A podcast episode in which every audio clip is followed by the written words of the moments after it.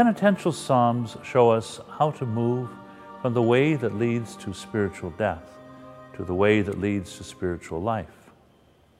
We start bogged down in sinfulness, which is made worse by our proud and stubborn refusal to admit our need for forgiveness. Psalm 32 reminds us of the very painful but life giving acknowledgement of the fact of our sinfulness. Then we need to confess our sins, get rid of the garbage in our hearts. Both Psalm 32 and Psalm 51 focus on that. Once our sins are brought out into the light and we experience the joy of divine forgiveness, we are given new life. Then, forgiven, we need to go outward to share our experience of life with others. Let us pray and reflect on Psalm 32. Happy the man whose offense is forgiven, whose sin is remitted. Oh, happy the man to whom the Lord imputes no guilt, in whose spirit there is no guile. The psalmist begins with joy. We only experience true joy that comes from a clear conscience when we have honestly, without guile, admitted our offenses, sins, and guilt. I kept it secret, and my frame wasted. I groaned all the day long, for night and day your hand was heavy upon me. Indeed, my strength was dried up as by the summer's heat. They say the only line in which people are happy to let someone else go ahead of them is the confessional line. We naturally resist the necessary but painful reality of acknowledging our sins. We keep them secret, but if we do that, we waste away. God helps us with the alarm bell of conscience, a proper sense of guilt at our sins.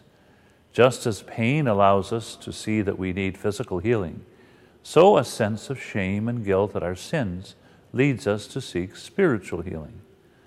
God's hand presses down on us to help us admit our need to change our ways. But now I have acknowledged my sins. My guilt I did not hide. I said, I will confess my offense to the Lord, and you, Lord, have forgiven the guilt of my sin. When we acknowledge our sins, a great burden is lifted, for we can now experience the joy of forgiveness. So let every good man pray to you in time of need. The floods of water may reach high, but him they shall not reach. You are my hiding place, O Lord. You save me from distress. You surround me with cries of deliverance. Being rescued from the bondage of our sins is like being rescued from a flash flood. The waters grow higher and higher, and we are terrified. But God, our rescuer, reaches down and lifts us out of danger and brings us to a safe hiding place from the danger that would have destroyed us. What relief after peril!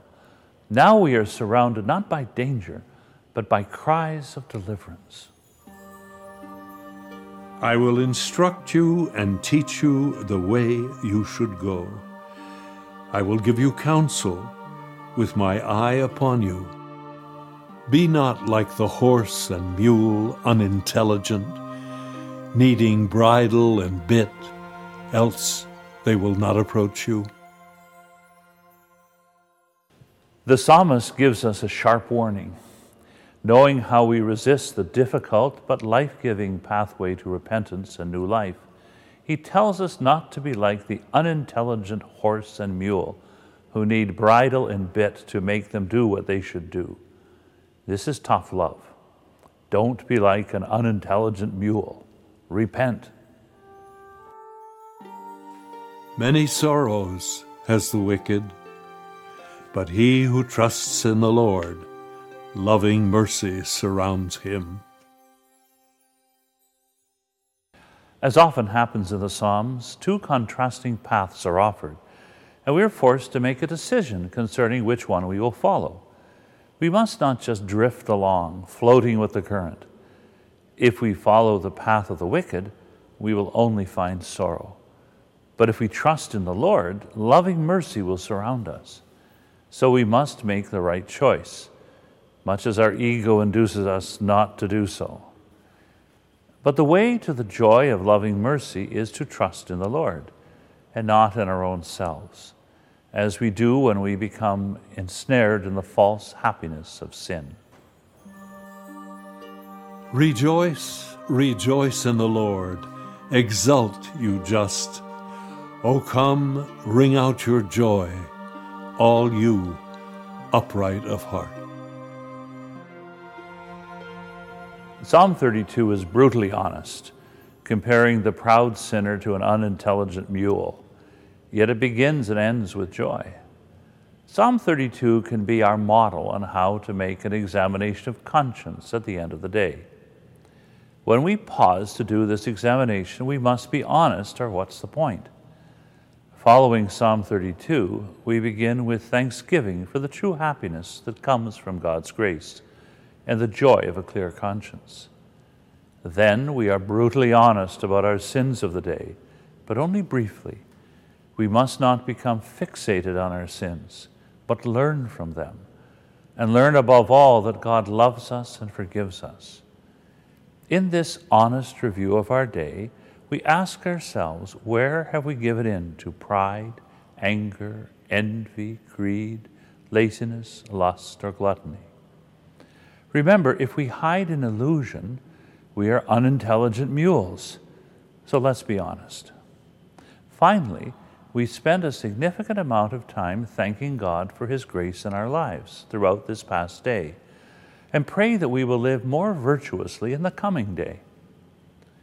End your daily examination of conscience with joyful trust in the Lord, which is a far more substantial reality than our sins. In the words of the psalmist, let us rejoice. Rejoice in the Lord, exult you just. Oh, come, ring out your joy, all you upright of heart.